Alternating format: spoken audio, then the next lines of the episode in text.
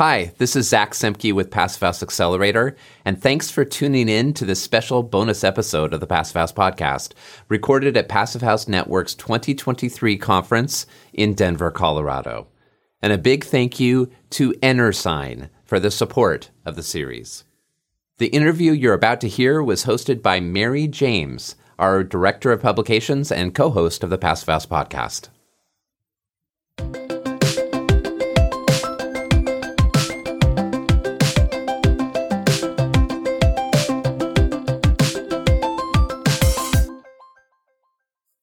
Okay, thank you, Tad Everhart, so much for your time.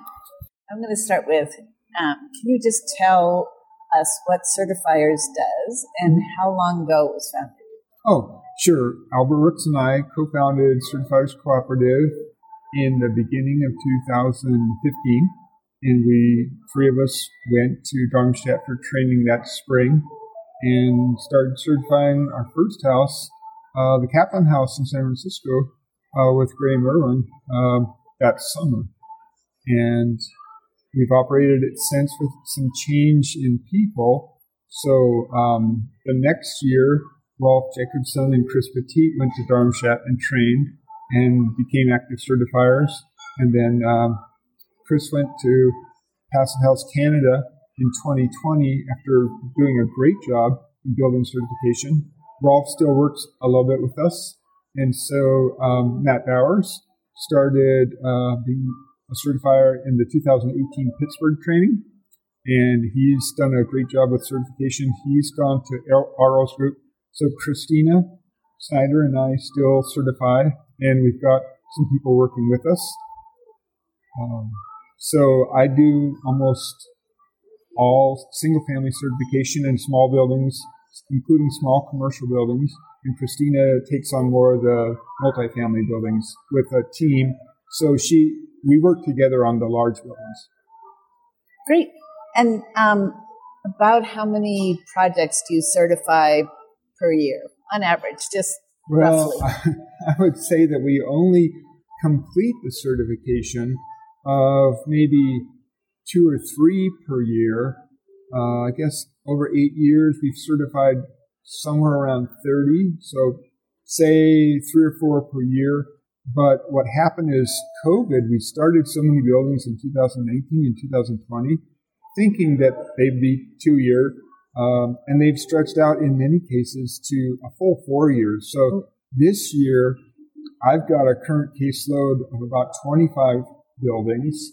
Wow. Yeah, which makes you a little bit nervous because we're getting a lot of new buildings, especially from the Marshall Fire. I have five or six from Marshall Fire. Um, in Colorado. Yeah. But on top of that, we have all these buildings that were started in 2019, 2020 that are now just finally getting completed and ready for certification. So there's kind of this bulge in the python right now. And um, do you see any trends in what kind of projects are coming to you? I mean, sure. Starting with, are yeah. they getting generally tending to get bigger, or is that balance staying about the same? So for a long time, we wouldn't take multifamily because um, there's always a fear that you take two or three multifamily and then you're going to be crushed.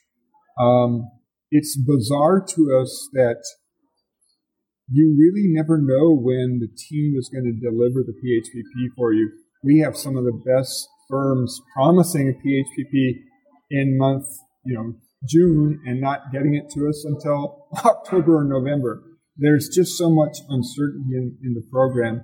So if you don't take on work, even with the anxiety that you might be crushed by overwork, um, you just end up doing far less work.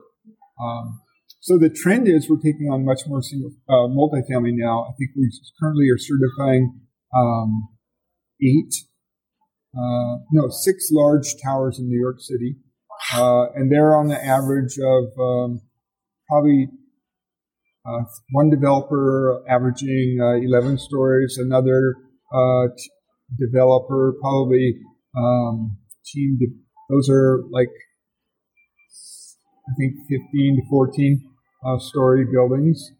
But that's a very different animal than the single family and small commercial that I like to do.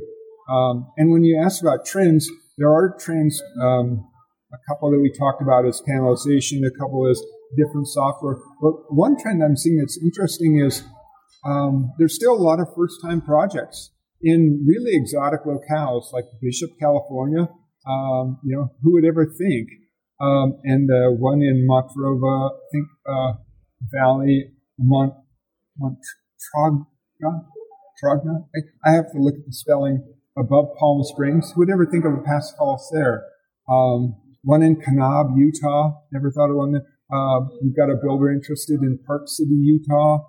Um, these are not, you know, the New York City, Brooklyn passive houses, or even the Boston or the Vancouver. They're they're.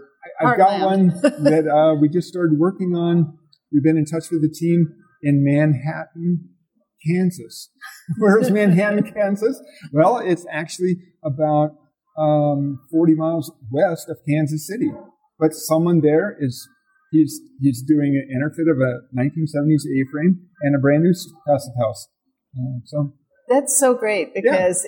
You have been in the passive house movement for a long time, and to see it so dispersed as well as, of course, concentrated in the urban centers and right. doing these large towers must be very exciting. It is, um, and it's wonderful. You know, the most fun part about the team is the enthusiasm that people have and the commitment that they bring. You really want to help, uh, and certification is it. You know, you could say it's just judging a building, but really there's much more education and support in that role than most people um, would give us credit for, especially because we're oftentimes working with the, the Passive House consultant on their very first project. Um, and they just want to get it certified. They want the assurance. They want the second set of eyes on the PHPP. They want some advice. And one of the most, the other very fun um, and I think valuable part of being a building certified is exposure to so many passive houses and the ability to learn from each one and then to share what you've learned on one with another team when you see a technology or an approach that might be appropriate.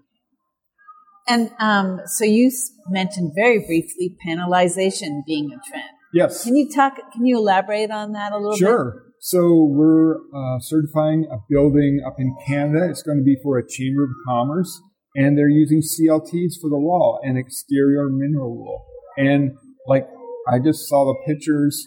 The slab was poured this summer, and all of a sudden they've got all the walls up. I mean, just boom overnight. So that project's going really fast. Um, on the single family front, we're seeing a lot of uptake here in um, the Marshall Fire we're building with B Public, probably because it has an excellent product and it's close.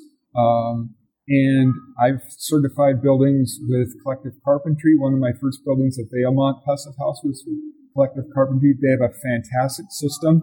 Um, we're doing projects with uh, B Collective up in Vancouver.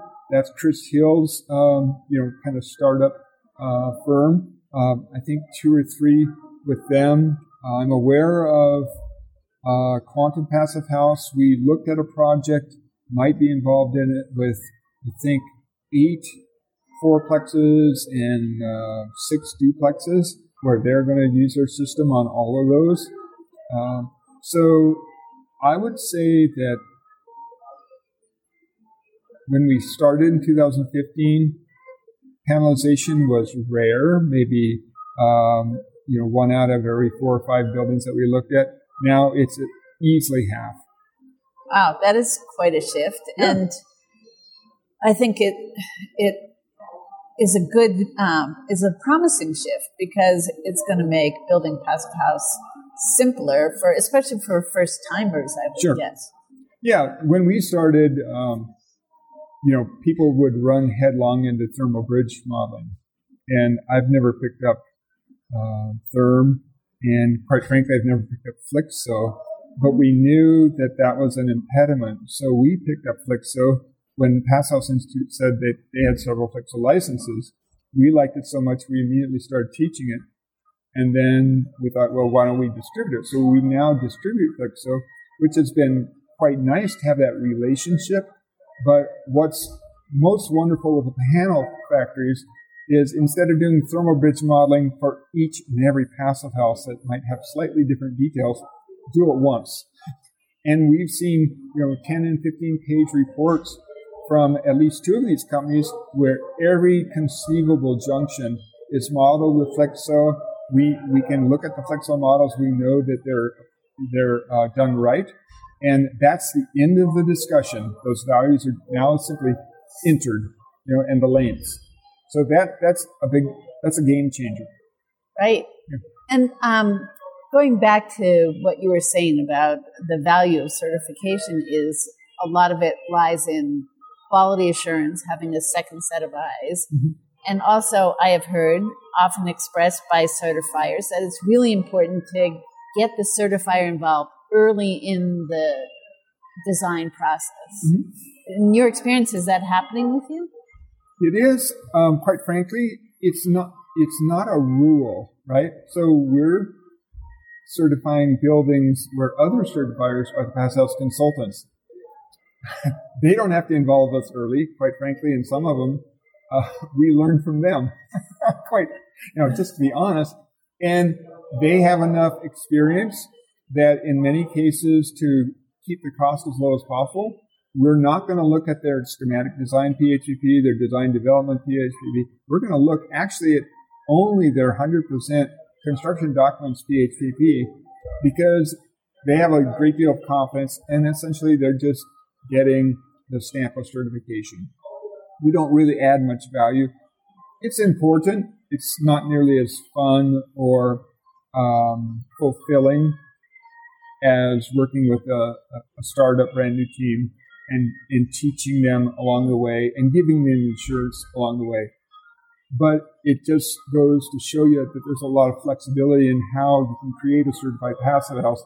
And it all depends on the team and their level of experience and quite frankly, the, the difficulty of the building and the modeling of that building.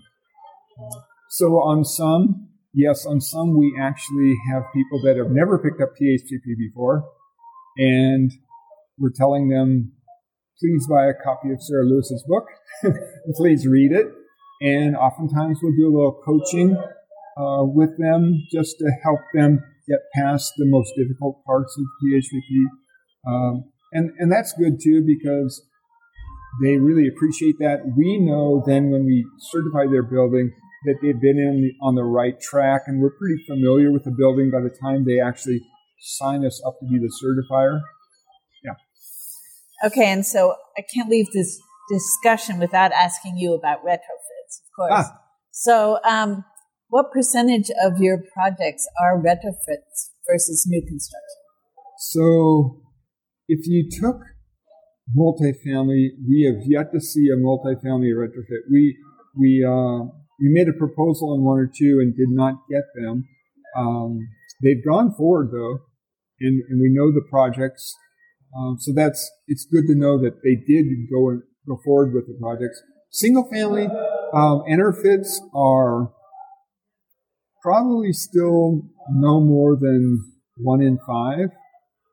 Yeah, and they are especially gratifying since you and I have both done EnerPhits, uh, and we know that it's much more difficult um, and it's painful to you know to destroy part of your home to improve it, uh, and it's especially um, financially fraught because it's never as cost efficient as new construction. But they're tri- they're the hero lifts, in my opinion. Um, they're the part of the market that needs our support. I personally, um, I don't like to lose money on a new family certification. We never lose money on multifamily certification, at least not so far. I don't mind losing some money and putting in far more time on an EnerPhit. It's just so important um, to support people that are doing something that's so difficult. Um, the PHP doesn't get any easier. It's actually somewhat harder because there's always more unavoidable thermal bridges that should be modeled or estimated. Um, so, you know, and, they, and those are projects that actually have smaller budget for certification in the sense that they're having to put money into demo and disposal, you know, and then to just remediate structural deficiencies before they can even start the air uh, sealing and the super insulation and the high quality components. So I, have done those. Um, for, Invested a lot of time in them. yes, that's putting it nicely. Yeah. Right. Yeah. Um, so, are there any other trends you want to mention before we go? Because as sure. I yeah. mentioned, we both have been involved in Passive House for a long time. Yeah. And yeah. so, just wanted to ask, is there anything else that you. Every project's important. You know, people say you're not bringing this to scale. Every project is what they call a, a stone in the pool with, with waves touching other people. People saw your house and were inspired to do things and to move forward. People saw my house and our house and were inspired to move forward. So I really, as much as scaling is important, it is still important for every single person to, to build a passive house or to enter it if they can. Um, do they all need to be certified? I've just had a discussion at dinner. I had always dreamed that we would certify maybe one out of 10 passive houses. And builders would just, designers and builders would just use us as a way to check in on their quality from time to time, or, you know, maybe they want to see if there's something new to learn. But we never thought that we would certify every building. It seems like a waste of money, quite frankly, to certify every building. Well, um, you know, there's a, there's builders now, now that have built over 10 passive houses. Do they really need to get building 11, 12, 13, 14, 15 certified? I, you know, I don't think so. I guess one thing I would uh, close on is we need more certifiers. It's fun work because it's a blend of learning and educating and also ma- helping maintain a standard that's important to everybody. Um, even if Passive House only accounts for one out of a hundred or one out of 50 buildings, it does set the gold standard for building operating energy performance. And it does have an effect on other people. They know that they can do better than code. Maybe they're not going to be passive house, but maybe they'll do something that's somewhere between code and passive house. In the milder climates, yeah, that's sure. you can probably get away with that. right, right. Uh, and you know, none of us is doing certification full time. I mean, I'm I'm probably the closest to doing it full time, um, but it's a nice thing to do to supplement your uh, consulting or uh, architects that are still doing some design work. Um, it's a great way to really get deeper into Passive House because you do get direct access to a lot of other Passive House projects that you can learn from, uh, working with other Passive House consultants, and ultimately having a really good connection with the Passive House Institute. So, um, definitely want to keep that in the article. we need more. okay. Thank you, Tad Everhart, so much for your time. I really appreciate you talking. Yeah.